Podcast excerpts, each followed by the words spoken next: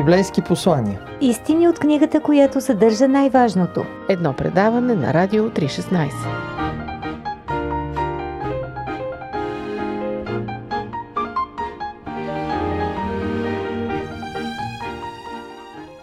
Здравейте, скъпи приятели! Вие сте с Радио 316 и с предаването Библейски послания. Аз съм водещия Борисов Йорданов.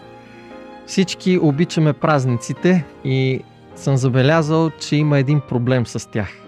Много често хората празнуват без всъщност да знаят какво точно празнуват. Кое е онова, което празнуват? Тоест, празникът много често се превръща само в една форма и губи своето съдържание. Днес ще чуем едно библейско послание, което разглежда същността на онова, което наистина се празнува на 24 май. И всички узнаем за какво е този празник, но мисля, че отдавна реално хората са забравили, че в основата му е това българите да имаме на собствения си език Библията. Славяните да могат да я четат народен език. Поканил съм един дългогодишен служител на Словото. Това е пастор Емил Гроздев от София. Той, освен че е пастор, е завършил и българска филология – така че има едновременно и образователен и професионален опит със словото и ще бъде полезен за нашето предаване сега. Здравей, Емо! Радвам се, че прие поканата. Здрасти, здрасти, Боби! Преди а, така да ни споделиш своето библейско послание, което си ни приготвил, бих искал да ни разкажеш за тази много интересна и важна инициатива, в която така участва наскоро – 150 години Славейков превод на Библията. За какво става дума точно? А, да, благодаря ти за тази възможност. С особено чувство на гордост имахме възможност да представим пред нашите съграждани тук в София копие, фототипно издание на Библията, което е отпечатана през 1871 година в печатницата на Хаджи Бояджияна в Цариград. След 8 годишния труд на една редакционна колегия, която включва двама българи, изключително еродирани мъже за своето време, добри познавачи на гръцки, турски, български язик. Това са Хрисодул Сечанов и Петко Славейков, Петко Рачов Славейков. Там идва и наименованието Славейкова да, Библия. точно така, Славейкова Библия. Няколко пъти ме питаха дали Славейков сам е превел цялата Библия, което знаем, че исторически не е така.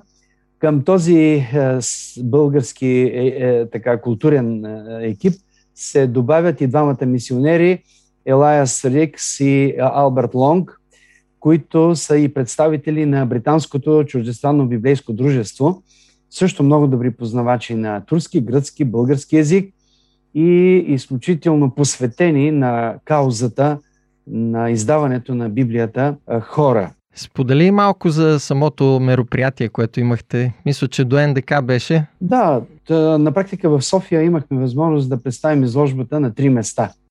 Последната, тази, която приключи сега в неделя, беше на територията на площада пред входа на Националния дворец на културата в София.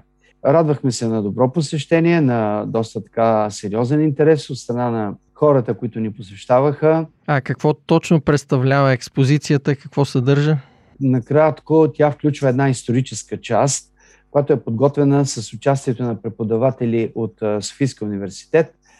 След тази историческа част следват сентенции и текстове, всъщност това са извадки от Библията, които са групирани по теми, например тема за, свързана с бъдещето, тема свързана с любовта, с молитвата. В изложбата е включена и една интересна игра, която дава възможност на посетителите да проверят своите познания върху библейския текст с съответни въпроси и верен отговор. Посетителите, които проявиха сериозен интерес, получиха като подарък и една малка книга, посветена на 150 годишния юбилей от отпечатването на това библейско издание. А някои впечатления така от а, самите участници, които бяха на това изложение? Да, изложбата беше посрещната много така с голям интерес а, и, и много добре. Имахме посетители, които ни попитаха къде е книгата за похвали. Искаха да изразят, да изразят задоволството си от факта, че някой се е сетил да напомни на българския народ какъв ценен документ имаме именно в лицето на тази 150 годишна Библия и то на съвсем разбираем и ясен съвременен български язик. Скъпи слушатели, искам да ви поканя на това изложение, което ще се провежда и вече е проведено в различни градове в България. Другата седмица то ще бъде проведено и в Пловдив, така че заповядайте в Пловдив и в Стара Загора, след това и на различни други места в България. Ако чуете за него, не пропускайте да го посетите. Сега да се насочим към темата, която си ни приготвил. Какво е заглавието, върху какво ще разсъждаваме? Тъй като всички така сме наясно, че наближава този празник, за който ти загадна в началото, свързан с писмеността и словото, си позволих да поставя като заглавие малко предизвикателните думи, с които започва Евангелието на Йоанн. И началото на това Евангелие в първата глава и първия стих е записан текста, който гласи в начало бе Словото. И Словото беше о Бога и Словото беше Бог. Така че ще се опитаме накратко да посветим нашите мисли, да фокусираме нашия поглед върху Словото. От една страна върху писаното Слово и от друга страна върху Словото, което е вечно, свято, непреходно и което е самия Бог. Добре, очакваме с интерес, скъпи приятели. Останете с нас, за да чуете след малко темата на пастор Емил Гроздев в началото бе Словото. Пестеливи на думи, богати на смисъл. Историите в библейски нюсвит. Предаване на Радио 316. Библейски послания. Здравейте, приятели! В съвременната историография се смята, че за първи път в епохата на Възраждането на 11 май 1851 година в епархийското училище Свети Свети Кирил и Методий в град Пловдив по инициатива на Найден Геров се организира празник на Кирил и Методий, създатели на глаголицата. Нямам възможност да ви представя развоя на мисията и осъществяването на тази мисия на братята Кирил и Методий. Знаем, че Кирил почива първи, след него Методий продължава делото с превода на Библията. Естествено, езика, на който те пишат, е езика на глаголицата. След това моравските брата се връщат в България и в първата българска столица Плиска успяват да създадат новата писменост, така наречената кирилица. Все още има спорове около авторството на кирилицата, но и това в момента не е толкова съществено за нашия разговор. Бях впечатлен обаче относно едно изказване, което срещам в така добре известния на всички българи културен труд, бих казал, история славено-българска. Всъщност Паисий Хилендарски между 1760 и 62 година си поставя за цел да се нагърби с този огромен труд, да събере възможно достъпната информация за историята на българина, на българщината. И тук искам да ви напомня, да ви припомня няколко изказвания, които са доста добре познати в културните среди. Каква е целта за написване на тази история? Написах я за вас, кои сте вие, които обичате своя род и българското отечество и обичате да знаете за своя род и език. Преписвайте тая историица и платете, нека ви я припишат, които умеят да пишат. И пазете я да не изчезне. Но някои не обичат да знаят за своя български род, а се обръщат към чужда култура и чужд език и не се грижат за своя български език, но се учат да четат и говорят по гръцки и се срамуват да се нарекат българи. О, неразумни юроде! Защо се срамуваш да се наречеш българин и не четеш и не говориш на своя език? Или българите не са имали царство и държава? Толкова години са царували и са били славни и прочути по цялата земя и много пъти са взимали данък от силни римляни и мъдри гърци. И царе и крале са им давали своите царски дъщери за съпруги, за да имат мир и любов с българските царе. От целия славянски род най-славни са били българите.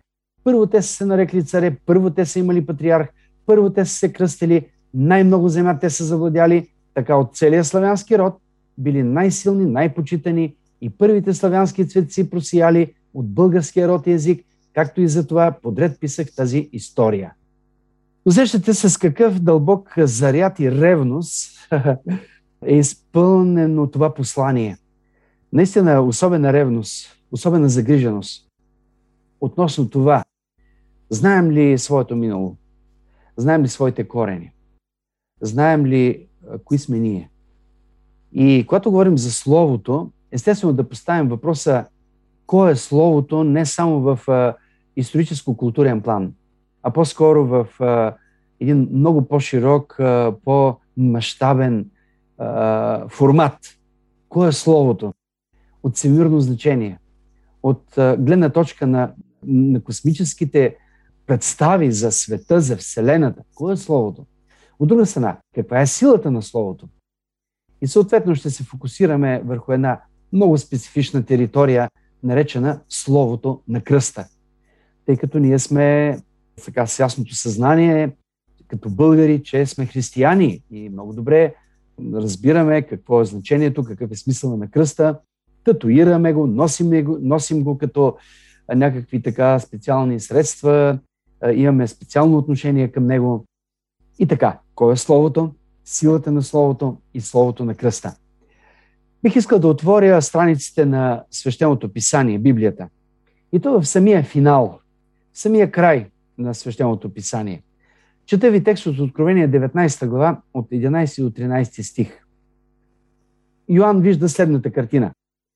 Видях небето отворено и ето бял кон. И оне, който яздаше на него, се наричаше верен и истинен и воюва праведно. Очите му бяха огнен пламък, на главата му бяха много корони и носеше написано име, което никой не знаеше, а само той. И беше облечен в дреха, попръскана с кръв. И името му беше Божието Слово. Не е ли много дъско такова изявление? Всъщност Йоанн е категоричен. Той много добре знае за кого говори. Той знае кое е Словото. И всъщност това е Словото, което е сътворило целият всемир, цялата Вселена. Това е Словото, което е сътворило нашия свят. Това е Словото, което е сътворило човека. Осем пъти ще открием най-малко в първата библейска книга Битие, в първата глава, изявлението Бог каза. Бог произнесе своето слово. Всъщност, това, което Бог казва, това е Неговото слово. И Бог каза да бъде светлина и стана светлина. И Бог каза. Осем пъти. Най-малко. Правя голям скок във времето, за да стигна до послания на евреите, където апостол Павел декларира с вяра разбираме, че световете са били създадени с Божието Слово. Божието Слово. В начало бе Словото. Кое е Слово? Божието Слово. Благодарение на Божието Слово, света съществува във вида, в който виждаме днес. Разбира се, доста деформиран след появата на злото, на греха на тази планета. Но все пак космоса е същия и законите, които владеят този всемир, са поставени именно и функционират именно благодарение на Божието Слово. От чисто духовна гледна точка, отново в послание към евреите научаваме, че Божието Слово има особена сила. То притежава много специфичен духовен заряд. Апостол Павел казва следното. Божието Слово е живо, деятелно, по-остро от всеки меч, остари от двете страни, пронизва до разделяне на душата и духа, ставите и мозъка, издирва мислите, намеренията на сърцето. А, в своето писмо до Тимотей, той пък, той пък а, допълва понеже се освещава чрез Божието Слово и чрез молитва. Първото му писмо, четвърта глава, петия стих.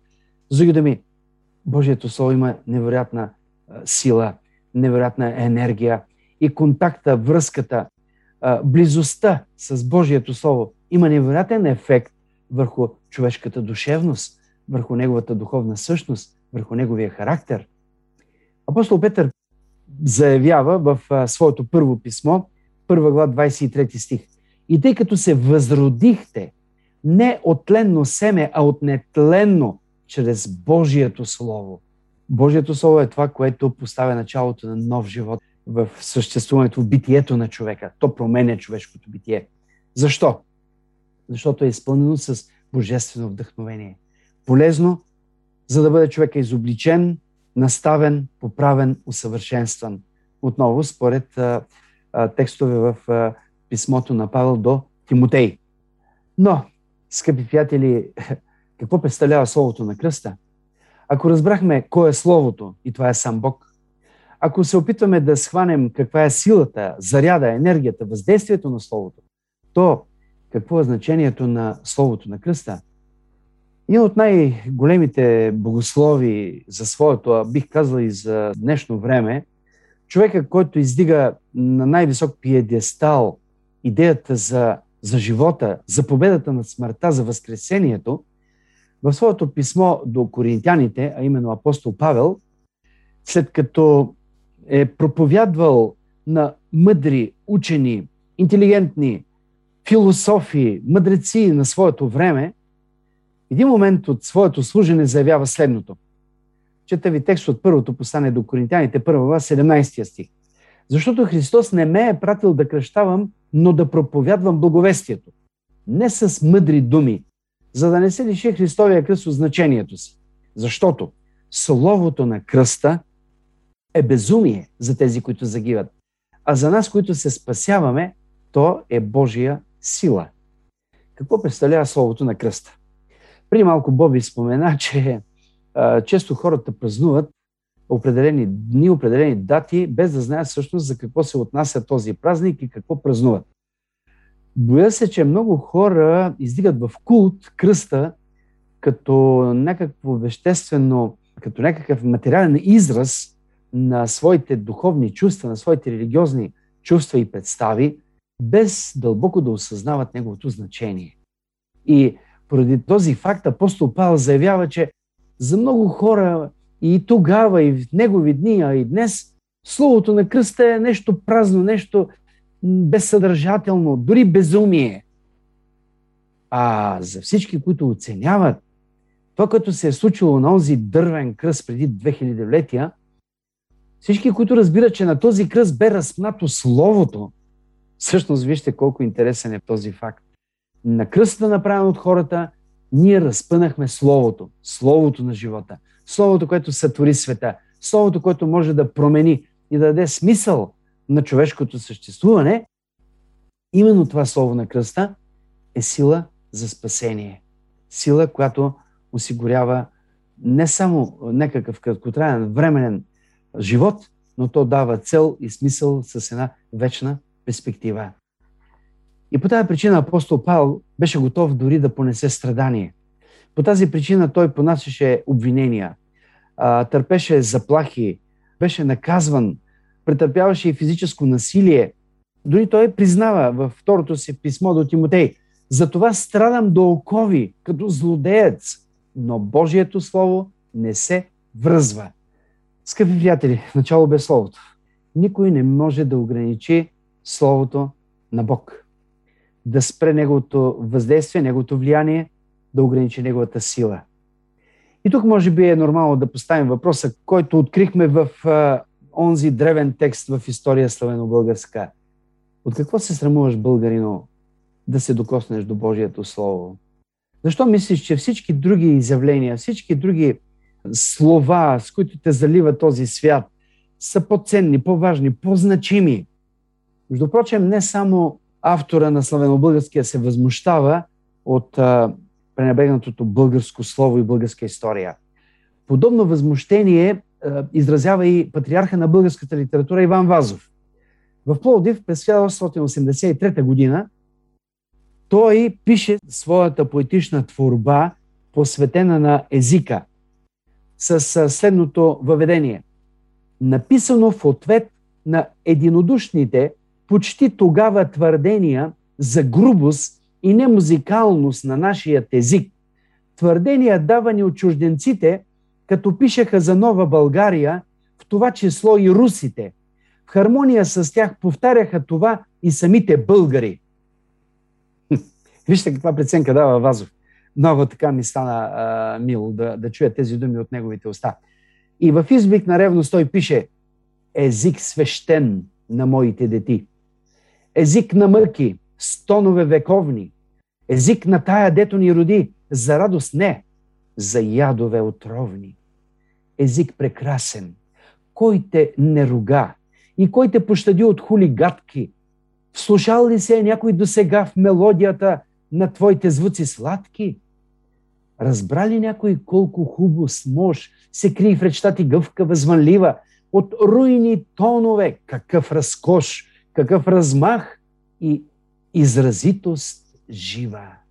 Приятели, живеем в време на информационен потоп. Словото е навсякъде около нас. То просто ни се натрапва. То ни тероризира. Теории странни, пропаганда, конспирации, внушения от фалшиви източници и сякаш Словото на Бога е потънало в забрава и никой да дочуе гласът му не успява. И след този потоп от думи и слово имаме привилегията да се доверим на вечното слово. Независимо от това, че някой го отхвърля, пренебрегва, че някой го е захвърлил в праха на времето и там остава някъде затрупано между лавиците с нашите книги, Словото на Бог и автора на Словото отново имат своята сила, своята мощ да променят живота, да го превръщат в красива и интересна, изпълнена с вълнуване пътешествие и, и изпълнено със смисъл съдържание. Можем да спрем лутането в търсене на истината, само ако се доверим на автора на истината, на този, който каза и стана, на този, чието думи са дух и живот, на този, който сам е пътят, истината и живота.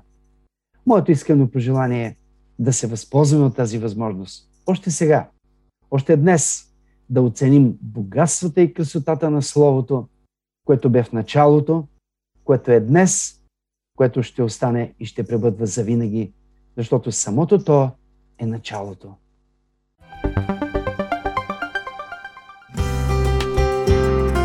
По пантофи. Предаване за семейството на Радио 316.